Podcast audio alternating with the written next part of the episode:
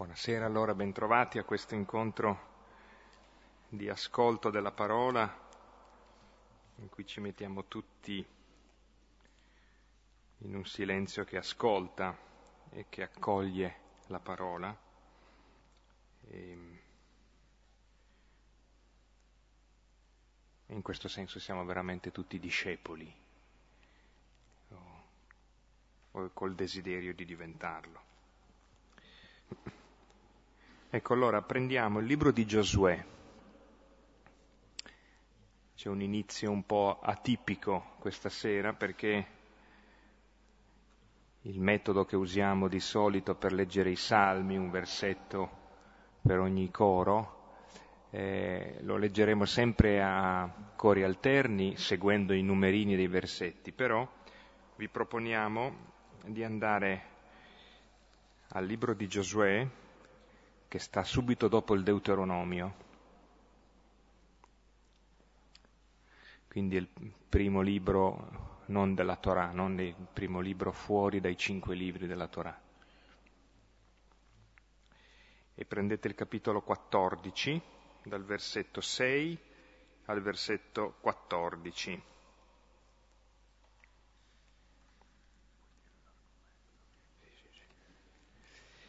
In particolare si capisce con lo sviluppo narrativo del, di questa parte, di questa sera del libro degli Atti, eh, il motivo per cui vi proponiamo questa lettura.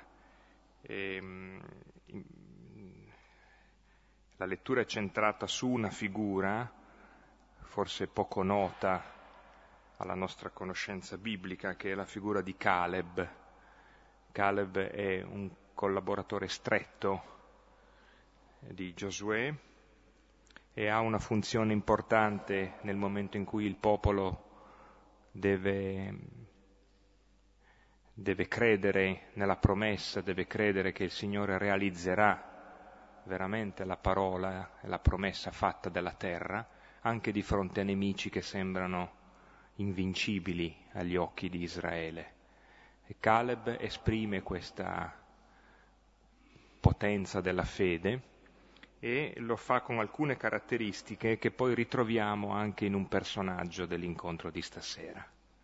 Così vale la pena di cominciare ad avere negli orecchi, nel cuore questo testo, eh, che poi si chiarirà strada facendo. Come sempre il primo coro alla mia destra e il secondo coro alla mia sinistra. Nel nome del Padre, del Figlio e dello Spirito Santo. Amen. Si presentarono allora i figli di Giuda da Giosuè a Galgala e Caleb, figlio di Jefunne, il Kenizita, gli disse, Tu conosci la parola che ha detto il Signore a Mosè l'uomo di Dio, riguardo a me e a te a Cades Barnea.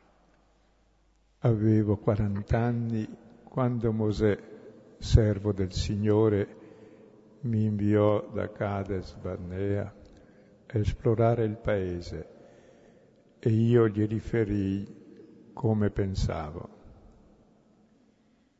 I compagni che vennero con me scoraggiarono il popolo. Io invece fui pienamente fedele al Signore Dio mio. Mosè in quel giorno giurò, certo la terra che ha calcato il tuo piede sarà in eredità a te e ai tuoi figli per sempre, perché sei stato pienamente fedele al Signore Dio mio. Ora, ecco, il Signore mi ha fatto vivere come aveva detto. Sono cioè 45 anni da quando disse questa parola a Mosè, mentre Israele camminava nel deserto. E oggi, ecco, ho 85 anni. Io sono ancora oggi come quando Mosè mi inviò.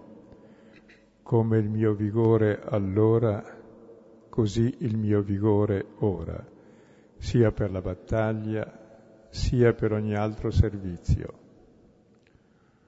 Ora concedimi questi monti di cui il Signore ha parlato in quel giorno, poiché allora tu hai, tu hai saputo che vi sono gli Anachiti e città grandi e fortificate. Spero che il Signore sia con me e io le conquisterò secondo quanto ha detto il Signore. Giosuè lo benedisse e diede Ebron in eredità a Caleb, figlio di Jefunne. Per questo Caleb, figlio di Jefunne, il Kenizita, ebbe in eredità Ebron fino ad oggi, perché pienamente fedele al Signore, Dio di Israele. Ebron si chiamava prima Kiriat Arba. Arba era stato l'uomo più grande tra gli Anachiti. Il paese non ebbe più la guerra. Gloria al Padre, al Figlio e allo Spirito Santo. Come era nel principio, ora e sempre, nei secoli dei secoli. Amen.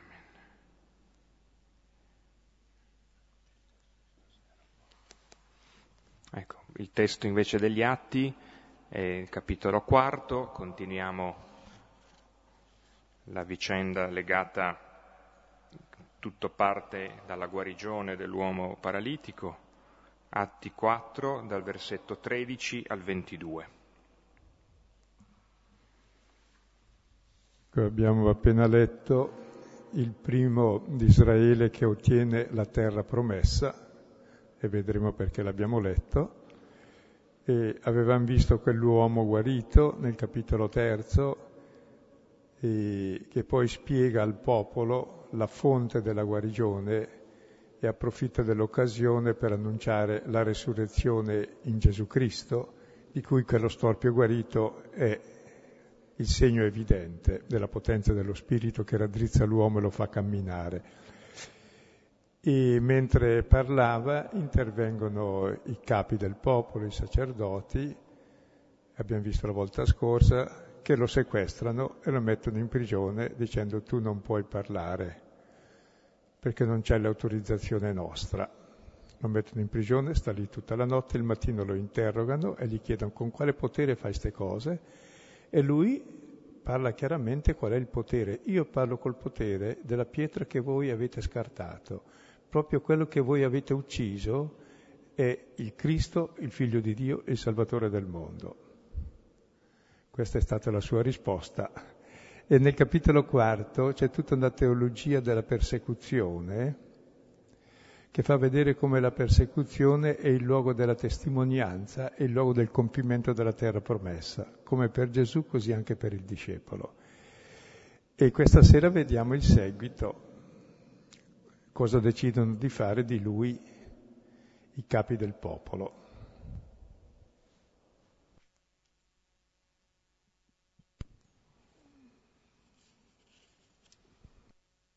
Ora, osservando la franchezza di Pietro e Giovanni, e avendo appreso che erano uomini senza studio e laici, si meravigliavano e riconoscevano che erano con Gesù e guardando l'uomo guarito che stava in piedi con loro, non avevano nulla da controbattere. Ora, avendo ordinato ad essi di andarsene fuori dal Sinedrio, si consultavano gli uni gli altri, dicendo, che faremo a questi uomini? Che un segno attraverso loro sia accaduto e noto agli, abit- noto agli abitanti di Gerusalemme è evidente e non possiamo negare.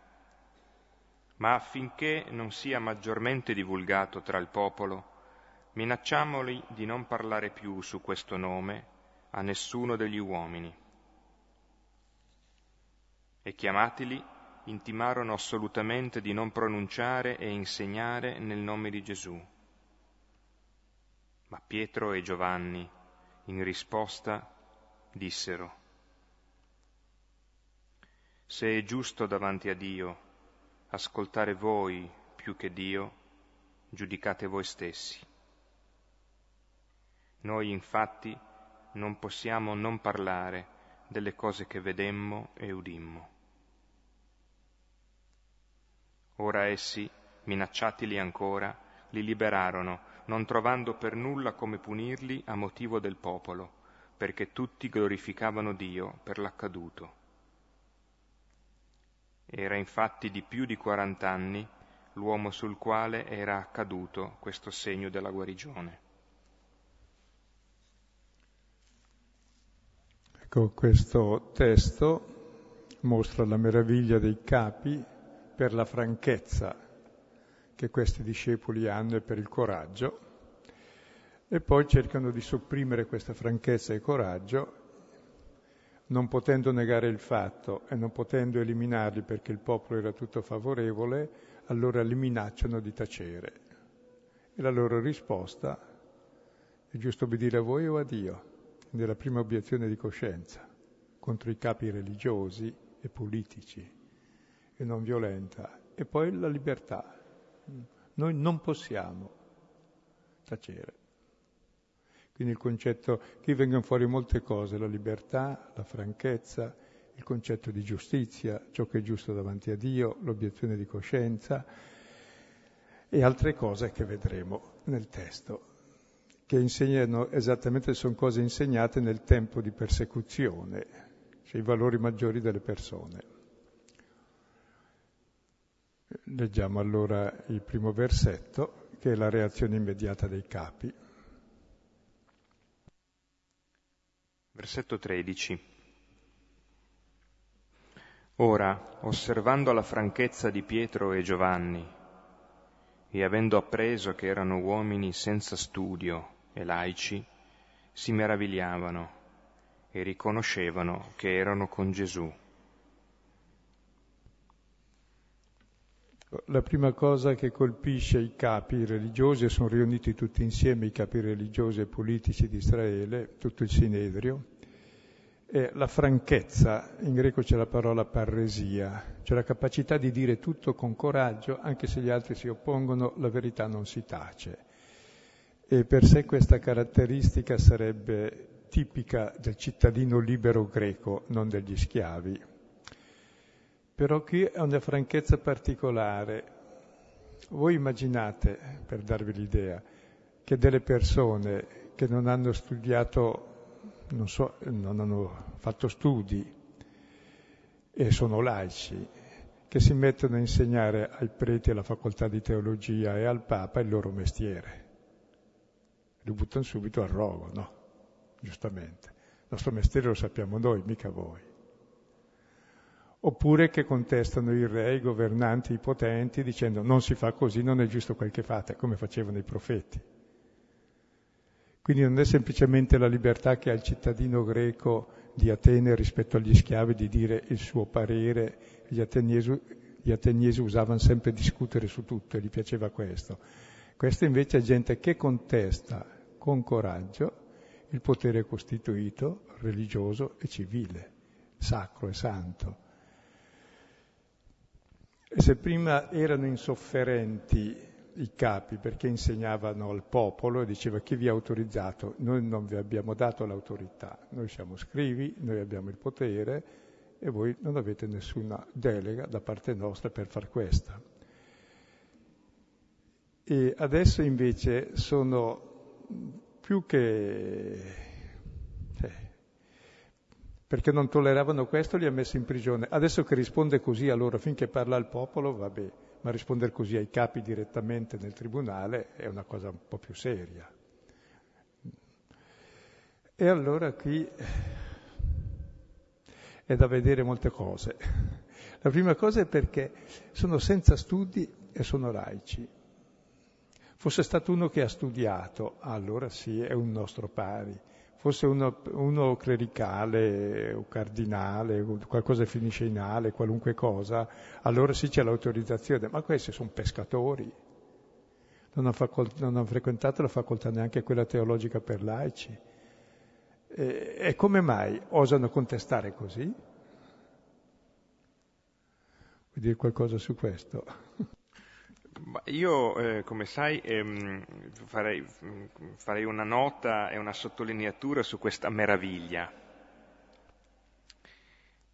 che, che è un'espressione in fondo interessante, no? perché dà il senso forse della complessità di questa situazione nella quale effettivamente i, i capi sono in difficoltà e non sanno eh, che cosa fare, che, che direzione prendere, che, che, scelta adottare.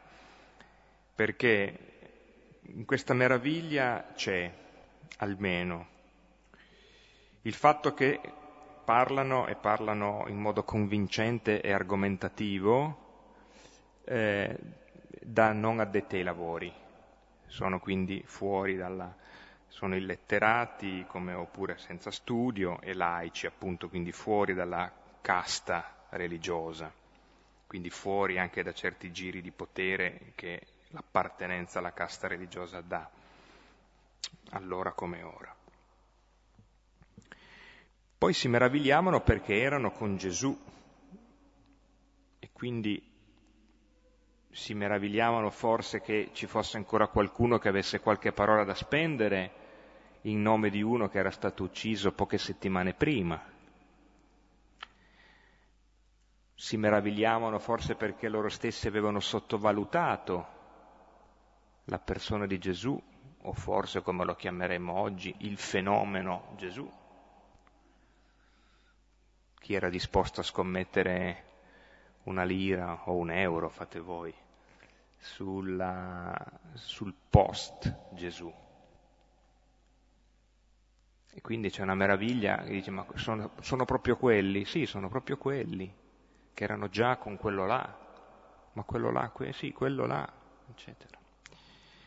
E poi forse c'è una meraviglia che è inconfessabile, e cioè che questi qui fanno segni, e sono segni incontrovertibili, indiscutibili ed è una, merav- è una, meraviglia che nessuno di loro forse riesce ad ammettere neanche a se stesso, perché evidentemente spariglierebbe le carte in un modo eh, insopportabile.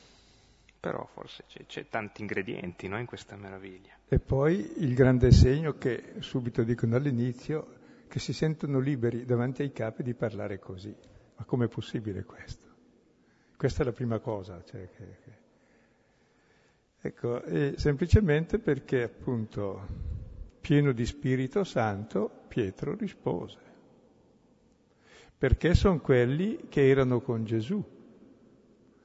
Essere con Gesù vuol dire diventare come Gesù e Gesù ha fatto come loro. Era anche lui laico, non aveva fatto studi particolari in nessuna facoltà, solo che diceva la verità perché la verità non è appannaggio di chi detiene il potere, ma la verità è dei fatti e dell'evidenza. Gesù parlava come i profeti che sempre contestano il potere, perché il potere non cerca la verità, cerca l'interesse, l'automantenimento. Anzi, eh, tutti i libri della Bibbia sono contro esattamente i re e i sacerdoti che non sono fedeli alla giustizia di Dio. La giustizia di Dio non è quella dei potenti che fanno i loro interessi, è un'altra, è la libertà. Ecco, e qui vorrei notare una cosa, no? dove è andata a finire la capacità proprio anche del cristiano di questa libertà, che non è la libertà come intendiamo noi oggi fare quel che mi pare e piace, questa è la schiavitù al vizio, la libertà di dire la verità che hanno avuto i profeti a proprie spese, come l'ha avuta Gesù. Già questa libertà la Chiesa dovrebbe averla, ma ce l'ha ogni fedele anche, ognuno è popolo sacerdotale, regale e profetico, ogni battezzato è consacrato nel battesimo con l'unzione, col carisma come sacerdote, re e profeta E poi ci sarà chi farà il sacerdozio ministeriale a servizio del sacerdozio comune, chi farà, annuncerà la parola, ma a servizio della profezia comune. E poi siamo tutti in comunione con Dio diretta, siamo tutti re, figli di Dio. E questo qui viene dall'essere con Gesù.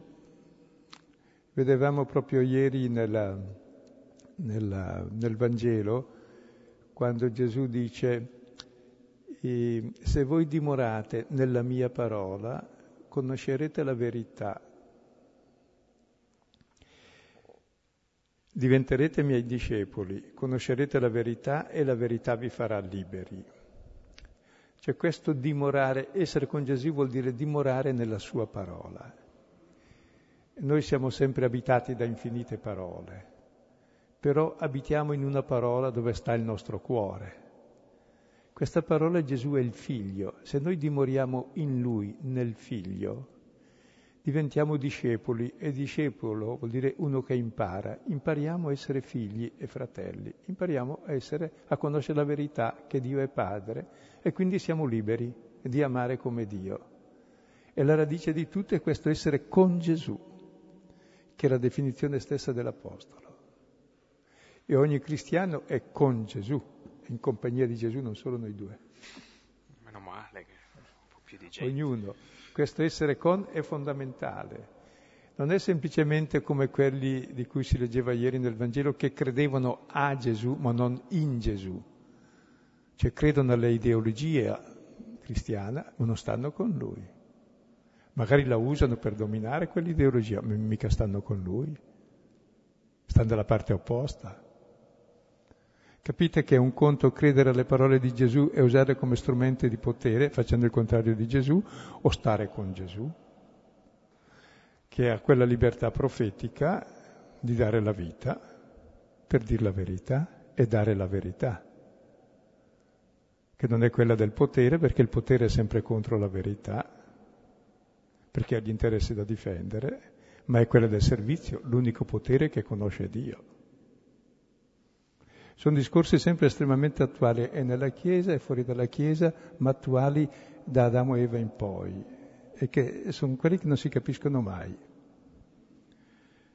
E giustamente si meravigliano. E allora vediamo il secondo aspetto, cosa fanno davanti a questa franchezza, perché questa franchezza mette in questione ogni potere, scusa se hanno libertà di dire quel che pensano, di dire addirittura la verità che a loro non fa comodo, questo non si può.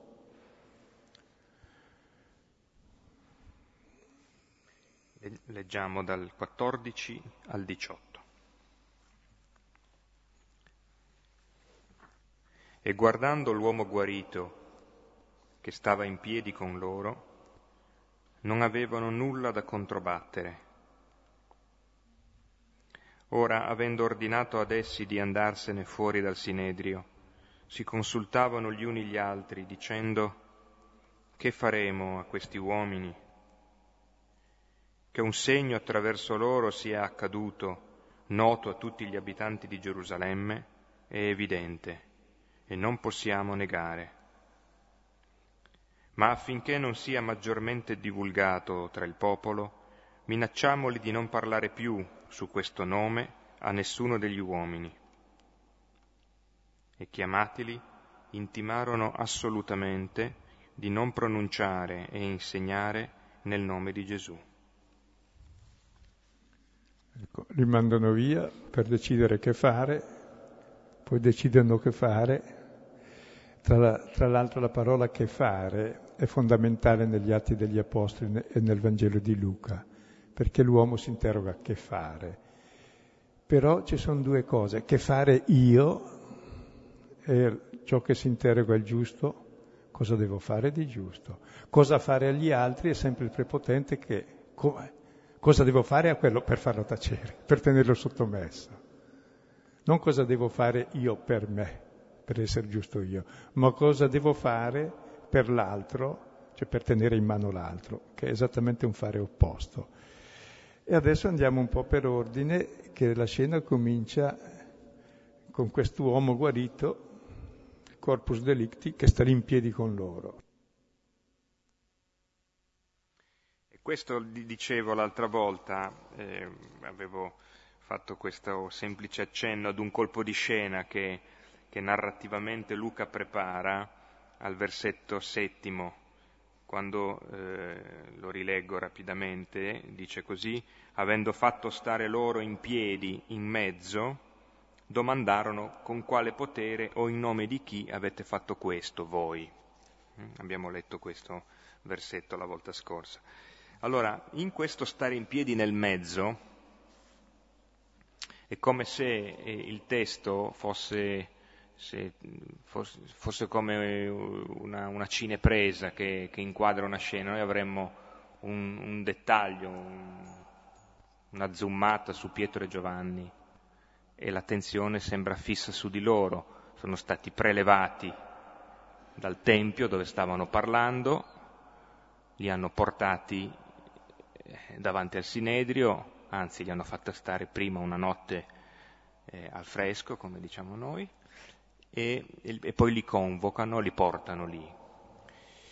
E ehm, adesso veniamo a sapere, sette versetti dopo, che c'è qualche motivo di inquietudine e di meraviglia allo stesso tempo, ed è il fatto che con Pietro e Giovanni, che vi ricordate eh, l'uomo guarito stava attaccato a Pietro e Giovanni ed è entrato con loro nel Tempio dopo la guarigione, stando attaccato a loro.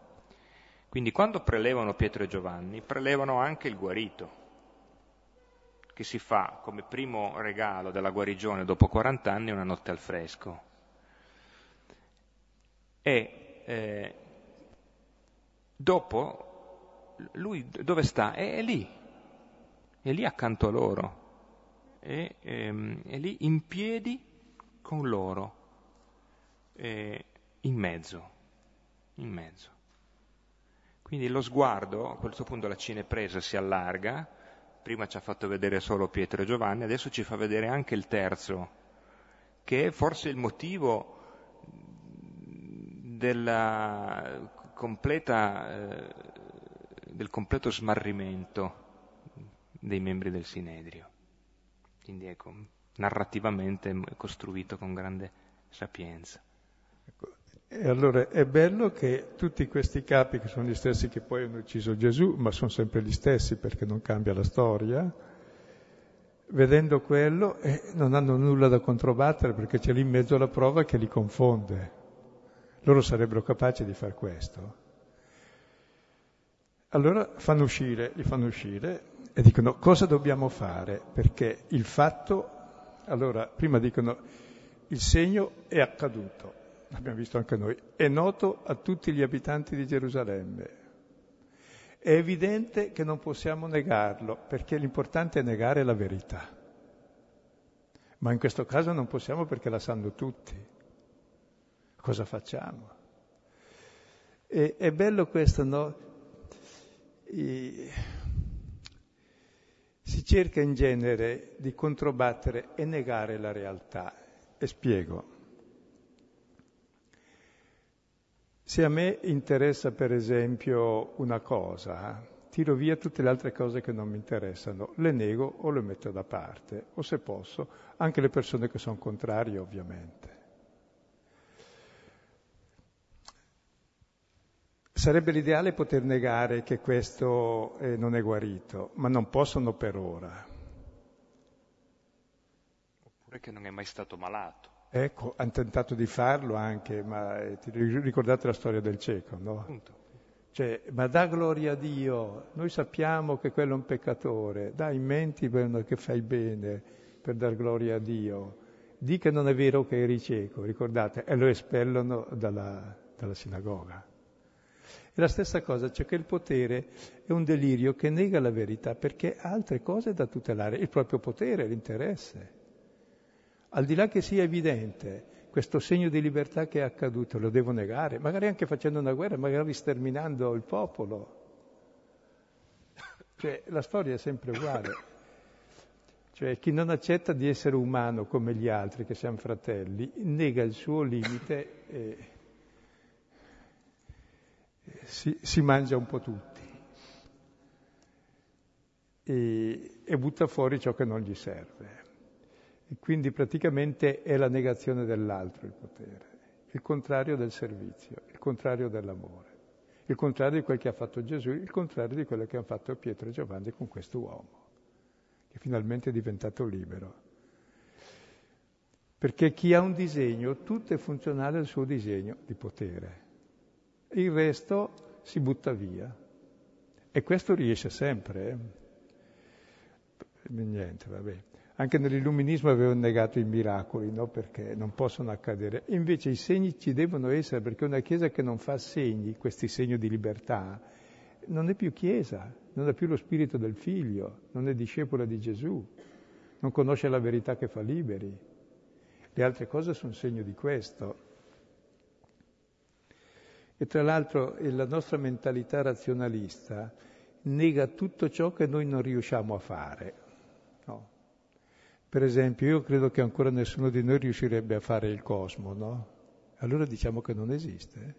Sì, di fatto riusciamo a distruggere la parte che ci riusciamo, ma mica misuriamo il possibile da, da ciò che facciamo noi. Il possibile è molto più grande, è infinito, è Dio.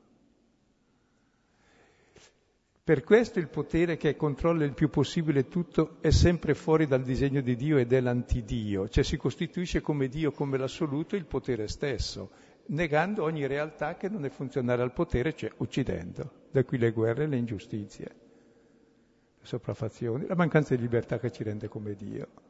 Capite che discorso grosso c'è qui sotto? E cosa fare per far tacere? Beh, devi minacciare, eh, la minaccia. Sarebbe l'ideale ucciderli, ma sul momento non si può, lo faranno dopo. Allora li chiamano, dopo aver deciso che bisogna minacciarli, perché non parlino più su questo modo a nessuno degli uomini, quindi il silenzio assoluto, il silenzio di tomba. Adesso basta che non appaia in televisione, quella cosa non esiste. Allora invece, siccome c'era ancora la voce che girava sulle piazze, che si spenga e non se ne parli più assolutamente a nessuno, a nessuno degli uomini. Voleva spegnere la voce proprio, no? adesso è più semplice, basta spegnere l'interruttore. E lì eh, spegnevano la voce o tagliavano la testa.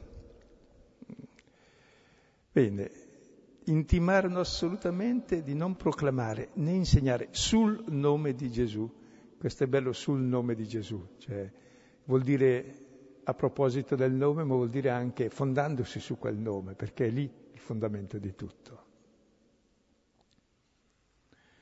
Ecco, questa è la decisione che sempre il potere fa per difendersi dal profeta. Chiude gli occhi davanti alla realtà che è lì evidente, ma non posso negarla per ora, almeno in questo momento, ma che almeno non se ne parli assolutamente, poi quando se ne parla più assolutamente non esiste più. No. Magari questo qui lo facciamo anche scomparire, un po' di acido. È interessante quel che capita in questo testo. E vediamo cosa fanno gli apostoli. Versetto 19 e 20. Ma Pietro e Giovanni in risposta dissero,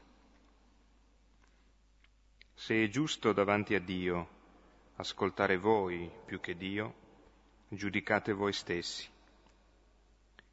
Noi infatti non possiamo non parlare delle cose che vedemmo e udimmo. Innanzitutto, se è giusto davanti a Dio, c'è un criterio della giustizia, che è Dio stesso, che è verità e amore. Questa è la misura della giustizia. C'è poi la giustizia aggiustata, che è quella sui propri interessi, dove non c'entra Dio, ma Dio sono io, e tutto è aggiusto sul mio io. Questa si chiama esattamente ingiustizia.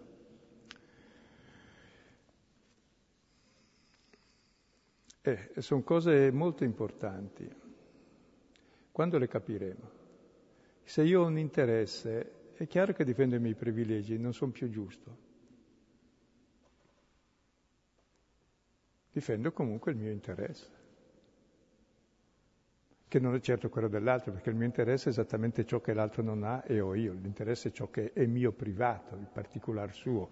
Se avessi come interesse l'amore universale, allora sì, questo è un altro discorso, il bene comune.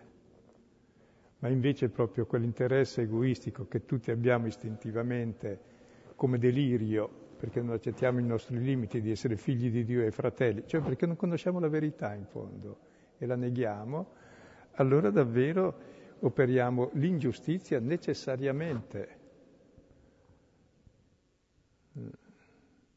Per capire cos'è la giustizia devi partire da chi non ha poteri da difendere, allora capisci ciò che è giusto. E c'è Romani 1,18 dove Paolo dice ai Romani, voi soffocate la verità nell'ingiustizia, ma chi c'è dentro non si accorge, faccio nulla di male, faccio ciò che è più bello per me. Capite allora quanto è importante ascoltare Dio,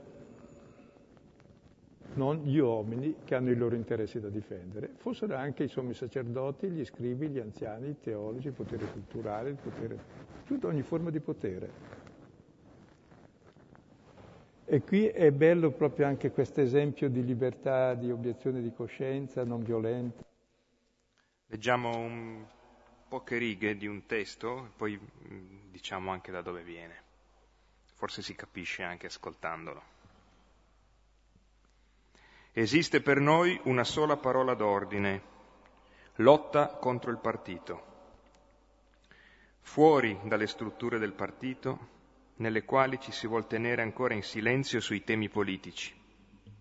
Fuori dai salotti dei piccoli e grandi gerarchi delle SS e delle capiedi del partito.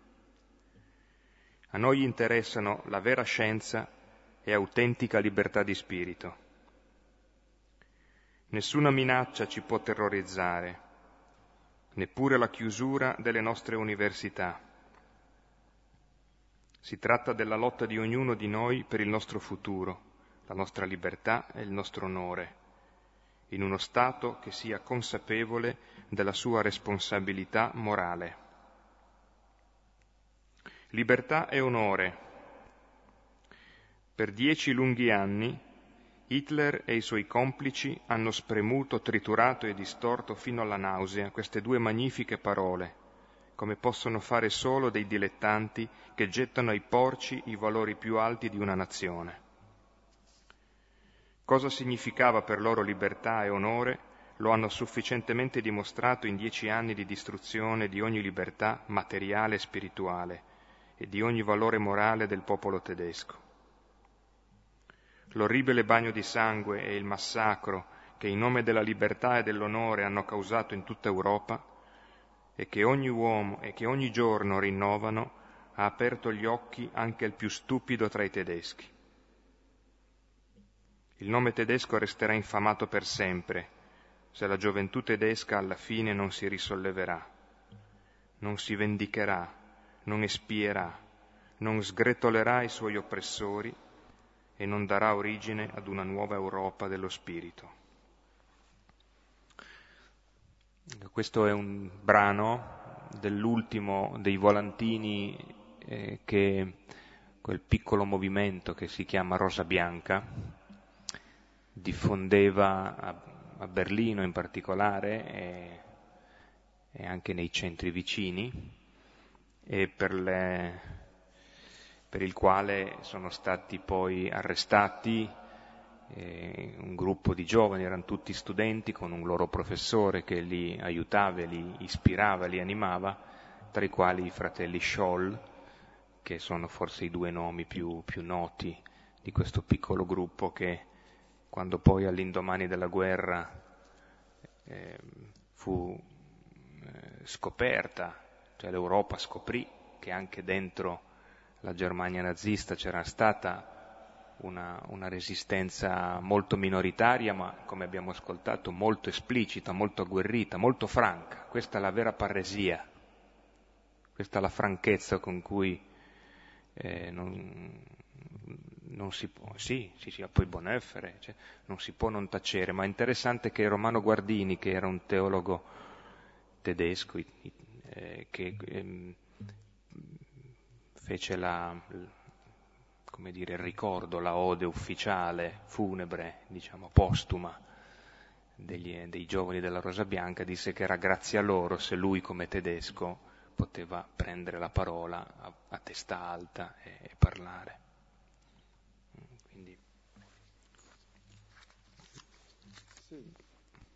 E poi capite, no, queste cose possono essere o così evidenti che ci scappano anche 50 milioni di uccisi come nell'ultima guerra mondiale, oppure cose meno evidenti dove ci scappano miliardi di teste che non pensano più perché ormai la vera occupazione è mentale, la vera dittatura, che cioè uno pensa e agisce come tutti fanno, il mercato è unico, il 666, se non ce l'hai sulla fronte, cioè se non pensi così e non ce l'hai sulla mano e non agisci così, sei fuori gioco. Ecco, non bisogna piegarsi a queste cose, sono bestiali, è l'idolo e chi legge comprenda, perché ogni epoca ha i suoi, ma sono sempre tre, tremendamente uguali.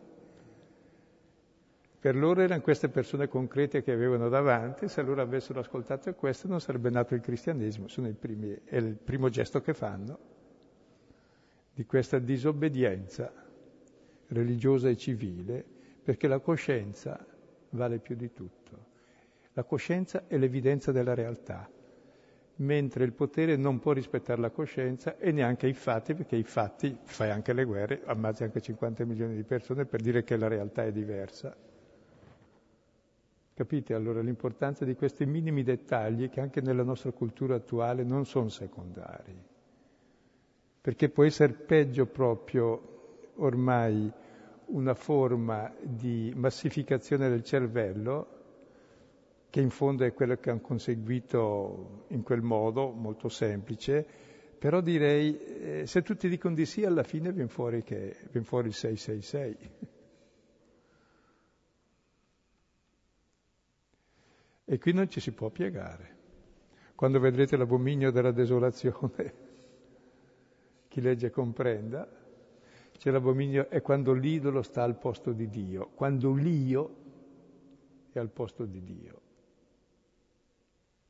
per cui non c'è più il rispetto degli altri uomini, non c'è più l'eguaglianza, non c'è più la parità, non c'è più la fraternità e tutti si identificano con un superio, come è stata la nazione tedesca o come può essere oggi il capitale o può essere oggi la borsa, non lo so, infiniti modi saranno. Però avere gli occhi aperti. E qui gli apostoli, i due dicono, noi non possiamo tacere ciò che vedemmo e udimmo. Hanno visto e ascoltato. Prima hanno ascoltato, hanno visto Gesù terreno e l'hanno ascoltato e hanno capito poco. Poi hanno visto Gesù risorto e l'hanno ascoltato e ascoltandolo hanno capito qualcosa. E poi ogni tanto qualche pentecoste che riscuote li fa capire ulteriormente. Ma non ce l'hanno mai in tasca neanche loro. Tanto è vero che proprio in Luca, quando i due di Emmaus tornano la sera da Pietro e dagli altri che l'avevano appena visto e Pietro racconta, noi l'abbiamo visto, e, detto, e anche noi l'abbiamo incontrato, l'abbiamo riconosciuto allo spezzare del pane. E mentre sta parlando di questo Gesù arriva e dico, è un fantasma, non è vero, è impossibile. Cioè, mentre dicono di averlo visto e riconosciuto, immediatamente non lo riconoscono nel presente. Il problema è riconoscerlo nel presente, non solo nel passato. Ecco, e questa libertà proprio eh, è fondata sul fatto che Gesù è il Signore. Il Signore del cielo e della terra è colui che ci ama e ha dato la vita per noi e si è fatto servo di tutti. E questo allora ci libera da ogni forma di soggezione al potere, al dominio e alla stupidità, di qualunque tipo sia. E anche poi con la nuova evangelizzazione, che è uscita anche recentemente un documento, ecco c'è anche un'analisi del mondo che credo è anche ben fatta, ma è quasi inutile analizzarlo perché 1 Giovanni 2,16 già lo descrive abbastanza, quando parla delle tre concupiscenze. Il problema non è di come è fatto il mondo, ma di cosa facciamo noi in questo mondo come credenti. Testimoniamo questa libertà del Signore o no? Testimoniamo ciò che abbiamo visto e udito de- del Signore Gesù. Ci ricordiamo di Lui, facciamo come lui. E questo è il problema, cioè come è la Chiesa, non come è il mondo, e questo è il problema dell'evangelizzazione. Come siamo noi.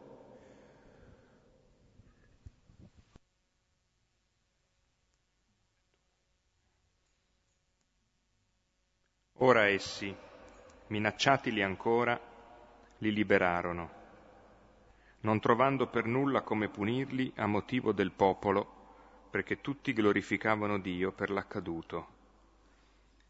Era infatti di più di quarant'anni l'uomo sul quale era accaduto questo segno della guarigione. Vedete c'è sempre la minaccia, tre volte di fila, e l'ordine di non parlare assolutamente in nessun modo a nessuno degli uomini. Quindi minacce molto chiare, alle quali poteva andare anche non solo la minaccia, ma anche comminare ciò che si suppone che la minaccia contenesse. Se non fate così, state attenti molto bene.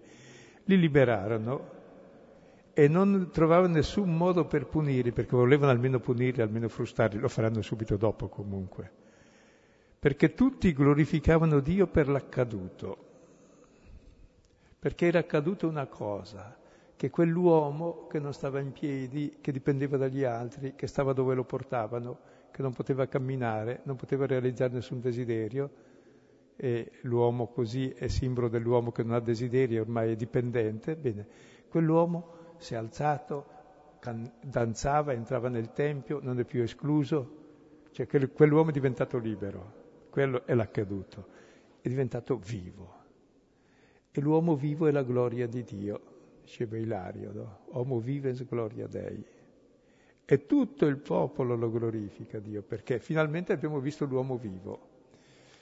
E l'uomo diventa vivo, continua la citazione ancora di Ireneo, visio Dei vita hominis, se vede Dio l'uomo vive, è la vita dell'uomo, perché? Se noi vediamo chi è Dio, conosciamo la verità, che Dio è Padre, che il Figlio ci ha amato, ha dato se stesso per noi, conosciamo la dignità nostra di ogni persona, allora veramente vedere questo Dio dà la vita all'uomo, se no dà la morte, come il Dio del potere, il Dio del dominio, il Dio che ci siamo inventati. Cioè l'uomo diventa come Dio in fondo.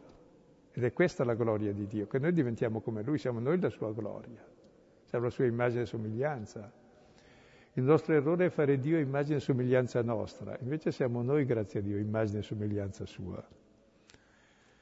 E poi c'è questo qui che più di 40 anni, vi ricorda qualcosa all'inizio? Che quello a 40 anni era andato a esplorare la terra promessa, è tornato indietro, tutti dicevano no, no, no, lì non si può entrare, è impossibile, sono bestioni enormi, sono guerrieri, città fortificate, eh, cioè, se vedete che letti enormi ci sono dove dormono loro, noi siamo dei, delle pulci rispetto a loro, de, ci spazzeranno via come niente. Ecco, Caleb era uno di quelli che era andato e si è fidato della promessa, ha detto la terra che Dio ci ha promesso è buona, io credo che il Signore ce la fa fare. E sono passati 45 anni da quando abbiamo letto quel brano, che entrano finalmente vicino al Giordano e allora dice, e Mosè 45 anni fa mi ha promesso questa terra. Bene, ecco, quest'uomo richiama Caleb. È il primo quest'uomo guarito che entra nella terra promessa. È entrato nel Tempio cantando e lodando Dio, si è attaccato a questi due, Pietro e Giovanni è stato in prigione con loro, è il primo sul quale hanno fatto un segno e dove la, l'azione di Cristo continua. E quel segno che era stato chiamato, si è ricordato quando l'abbiamo letto, olocleria, la piena eredità, che è la creazione nuova questo segno. È quel prototipo di tutti i cristiani questo. Come Caleb seguì Giosuè, che è lo stesso nome di Gesù, questo è il prototipo dei cristiani che seguendo Gesù, il Messia, entra nella terra promessa. Vale la pena di riascoltare il versetto 9 di questo testo che abbiamo letto di Giosuè 14, eh, dove si parla appunto di piedi, vi ricordate i piedi rinvigoriti dell'uomo guarito al capitolo terzo degli Atti, e poi l'eredità, appunto, la, la guarigione che viene eh, definita in termini di piena eredità, e l'eredità è perché uno possa vivere.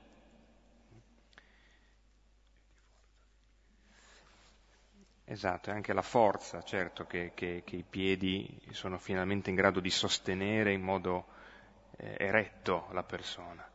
Quindi il versetto 9 che è un brano della testimonianza di Caleb, dice, Mosè in quel giorno giurò, certo la terra che ha calcato il tuo piede, la terra che ha calcato il tuo piede sarà in eredità a te e ai tuoi figli per sempre, perché sei stato pienamente fedele al Signore Dio mio. Ecco, subito al versetto 10, ora ecco il Signore mi ha fatto vivere come aveva detto. Sono cioè 45 anni da quando mi disse questa parola. Adesso ne ho 85, dunque ne avevo 40. E sto bene, sono in buona salute.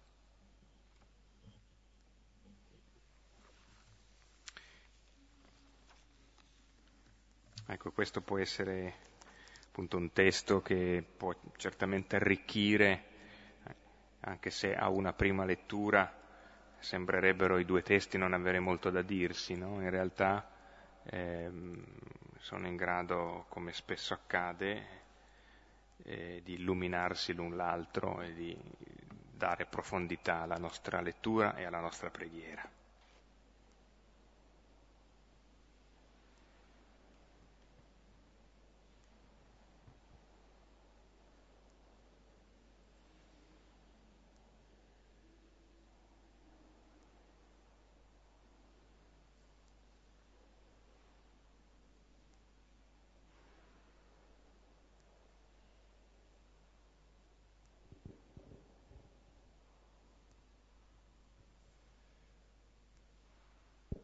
Guardavo se con minacce avevano intimato di non parlare più al microfono.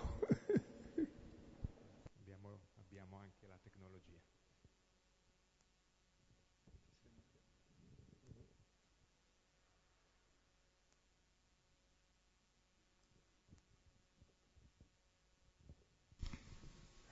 Un, una richiesta di realizzazione. Eh, il Vangelo di ieri era quello, il Vangelo di Abramo, con il colloquio tra Gesù e, e Sinedrio, eh, dove dice mm, Abramo ha visto il mio giorno e, e ha esultato. Eh, non riesco a capire dov'è la, la contrapposizione tra il credere a Gesù e il credere in Gesù. Eh, lì non credono proprio a Gesù. No, cominciava il testo, cominciava a quelli che avevano creduto a lui, Gesù disse, dimorate nella mia parola e diventerete miei discepoli, conoscerete la verità, la verità vi fa liberi. Loro dicono, noi siamo liberi. Dice, no, non siete liberi, siete schiavi. E allora c'è tutto il tema della libertà e della schiavitù, perché la madre è una sola, e Dio è madre di tutti, ci ha fatti tutti Dio. Però il Padre ce lo scegliamo noi, il Padre indica la parola, la, la, libertà, le scelte. Dipende da che parola ascolti. Se ascolti la parola del potere, la parola del serpente, la parola di Satana, hai come padre il menzognere omicida dal principio. Se hai invece come padre il padre del figlio, diventi discepolo, colui che ama di amore eterno e a servizio della vita di tutti, il suo figlio dalla vita per mostrare l'amore del padre, hai un altro padre, un'altra identità, esattamente l'opposto. E la paternità la scegliamo noi. C'è la nostra libertà che può scegliere il bene o il male, la vita o la morte, la menzogna o la verità, il potere o il servizio. Questa sta a noi la scelta. Dio comunque ci resta madre però il padre sta a noi, è il, è il gioco della nostra libertà e responsabilità il padre, ecco. E lì non lo vogliono, e non ammettono e vogliono uccidere lui. Dice non potete capire la mia parola perché avete un altro padre, avete ascoltato un'altra parola, quella del potere appunto. Volete conservare il vostro potere? Eh, tenetevelo. Ma conoscerete quando mi avrete messo in croce io sono, cioè Dio, che è esattamente il contrario di voi. Allora capirete chi è il vero padre. Quello è Satana, quello che voi avete, il cui potere è solo di mentire e di uccidere, non di dar la vita. Non so se è chiara la risposta. E sta alla nostra responsabilità perché noi veniamo a ascoltare la parola, mica semplicemente per accarezzarci le orecchie e dire che bella, bella canzone, no, no. E Geremia che si arrabbiava e dice che bella canzone che fai, che bella canzone è è un appello alla conversione, star molto attenti a che padre scegliamo, sempre.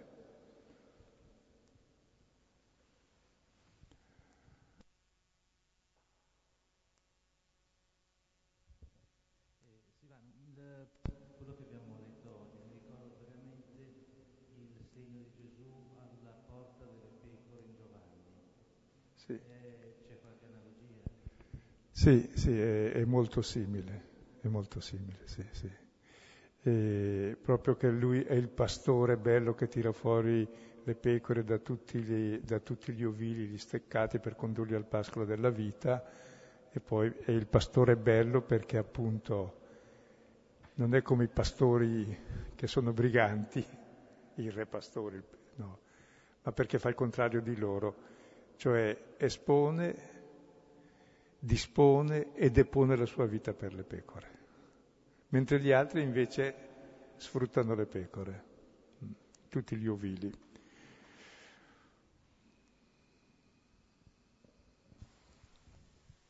Scusa Silvano, tu hai detto che ciascuno di noi è sacerdote, re e profeta. Lo diciamo nel, nel battesimo. Domanda, ammesso che io abbia compreso una parola, il rischio di prendere cantonate nel riferirla o comunque nell'esprimermi c'è. Qual è la misura che dobbiamo usare nel caso? Beh, abitare nella parola innanzitutto perché imparare a essere discepoli. E poi ti accorgi anche se la parola ti serve per dominare sugli altri oppure una parola di libertà e di amore che è per te e anche per gli altri. E poi c'è il confronto anche oggettivo con gli altri, chiaro.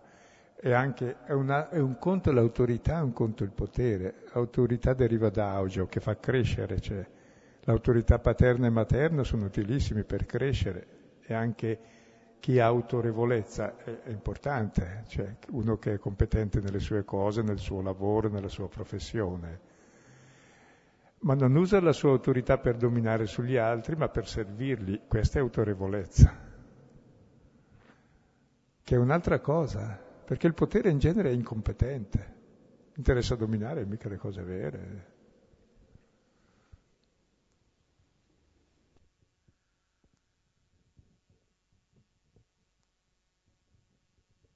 Non so se avete letto Il Grande Inquisitore, è molto istruttivo sull'argomento. Io invece continuo a non capire una cosa perché quelli che credono a Gesù ma non credono in Gesù sono pericolosi per i credenti? Non stanno dalla nostra stessa parte? Questo lo continuo a non capire.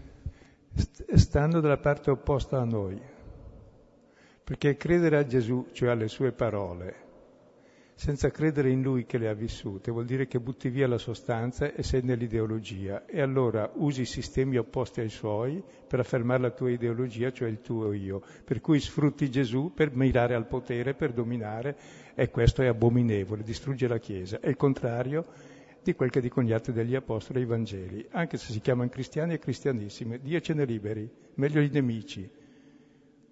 Oh, ma questo è così evidente, eh?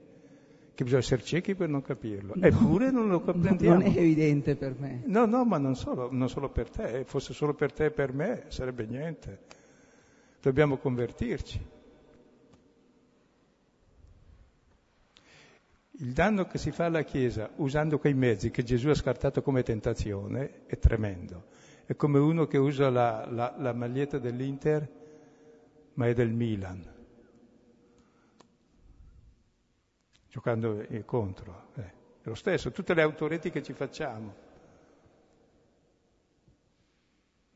Ma tutto per amore di Cristo, questo è il tragico, fossero almeno in malafede e si convertono, invece il tragico è che sono in buona fede. Ma chiama la buona fede questa cecità. Per questo bisogna dimorare nella parola, non inventarsi il Cristo come vogliamo noi, funzionale al potere. E ce ne tanti di Cristi di questi. Cristo va servito così anche il povero, non servirmi dei poveri di Cristo per trionfare io. Anche la verità è dove ci giochi sulla vita tu, mica dove giochi sulla vita degli altri. E mi raccontavi una cosa che diceva Goethe, il professore della fenomenologia delle religioni in Africa, no? che vale la pena. Sì, si parlava questa mattina con Silvano di un, di un professore che si chiamava Jean Goetz, che era esperto di storia delle religioni, di filosofia della religione, che raccontava di un suo incontro con Monsignor Romero, di cui recentemente, il 24 marzo, abbiamo ricordato l'anniversario dell'assassinio nella, nella, chiesa di San Salvador dove lui celebrava la messa. E come forse sapete il, cardina- il vescovo Romero in un primo momento era ehm, intenzionato a interpretare il suo mandato di vescovo in maniera molto prudente, eh, molto, molto attenta a non scontentare nessuno, comprendendo che il popolo sta male, però nello stesso tempo eh, senza cercare di urtare i, i, potenti, anche in, perché non peggiorasse ulteriormente la situazione dei poveri, insomma c'era tutta una serie di eh, regole di, chiamiamole buon senso, che lui cercava anche onestamente di interpretare. E un giorno riceve, incontrò questo eh, professore eh, al quale raccontò anche la situazione così difficile, specialmente quella delle, delle classi dei contadini campesinos, i più poveri. E, e mentre parlava, a un certo punto questo professore gli disse ma eh, eh, poi dovreste dovreste dire, eh, dovreste parlare più chiaro, dire le cose eh, anche alla gente, aprire gli occhi alla gente. Ehm, e lui distinto rispose dicendo ma questo noi non possiamo farlo. E l'altro gli dice perché non potete farlo? Beh, dice, perché se no ci uccidono. E allora lui gli ha detto ma allora non è che non potete farlo, e questo è uno degli elementi che vengono raccontati, che poi insieme all'assassinio di padre Rutiglio Grande aprì gli occhi a, a Monsignor Romero e gli fece cambiare profondamente il modo di, di essere padre, pastore vescovo.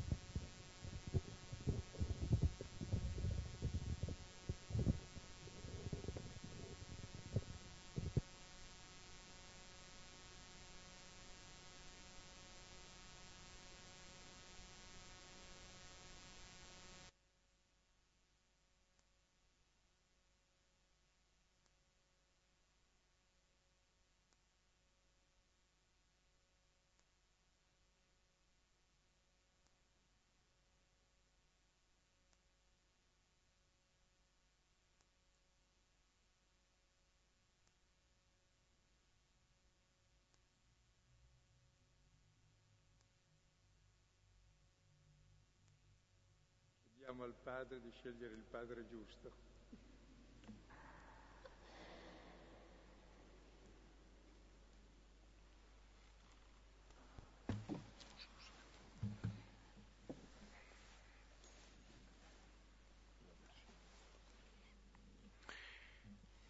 Manteniamo sempre l'attenzione a, a cogliere la nuova formula, eh, la nuova traduzione del testo del Padre nostro. Padre nostro che sei nei cieli, sia santificato il tuo nome, venga il tuo regno, sia fatta la tua volontà, come in cielo così in terra. Dacci oggi il nostro pane quotidiano. Rimetti a noi i nostri debiti, come noi li rimettiamo ai nostri debitori. E non ci abbandonare nella tentazione, ma liberaci dal male. Amen. Nel nome del Padre, del Figlio e dello Spirito Santo. Bene. A lunedì. Eh, buona settimana e buonanotte.